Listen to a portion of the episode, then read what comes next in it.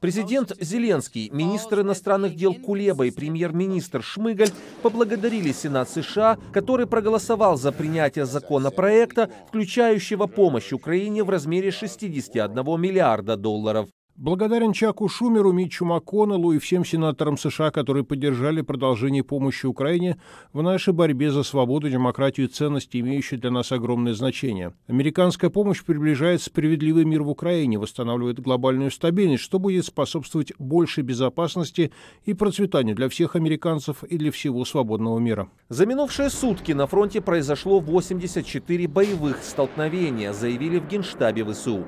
Командующий оперативно-стратегической группировкой войск ВСУ Таври Александр Тарнавский заявил об увеличении интенсивности боев в зоне ответственности ОСГВ. Также, по его словам, за минувшие сутки российская армия потеряла 645 человек убитыми. Представитель ОСГВ ВСУ Хортица Илья Евлаш заявил, что на Бахмутском направлении также увеличилась интенсивность боевых действий. Враг атакует малыми группами. В основном это подразделения Шторм-З и Шторм-В, которых по классике россияне наименее жалеют, используют для выявления наших минных полей и огневых точек. В британской военной разведке проанализировали российский законопроект о повышении возраста военнослужащих контрактников до 70 лет. По данным сайта World Data, ожидаемая продолжительность жизни российских мужчин в довоенный 2021 год составляла 64,2 года.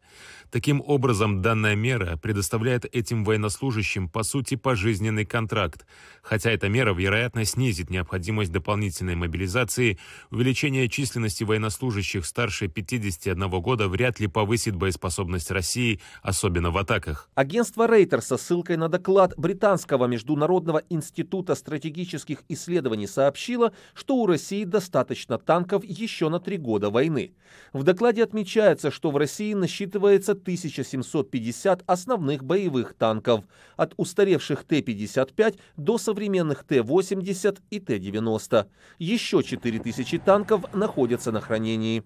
Москве удалось поменять качество на количество, выведя тысячи старых танков из хранилищ со скоростью, которая временами достигала 90 танков в месяц. Москва потенциально может выдержать еще около трех лет тяжелых потерь и пополнить запасы танков, пусть и более низкого технического уровня, независимо от своей способности производить новую технику. За минувшие сутки Россия атаковала 8 областей Украины. Ночью украинская ПВО уничтожила 16 из 23 ударных беспилотников «Шахет-136-131». Из-за ночного обстрела Днепра закроют ряд школ и эвакуируют больницу. Об этом заявил мэр города Борис Филатов. Утром был обстрелян Никополь, погиб 64-летний мужчина.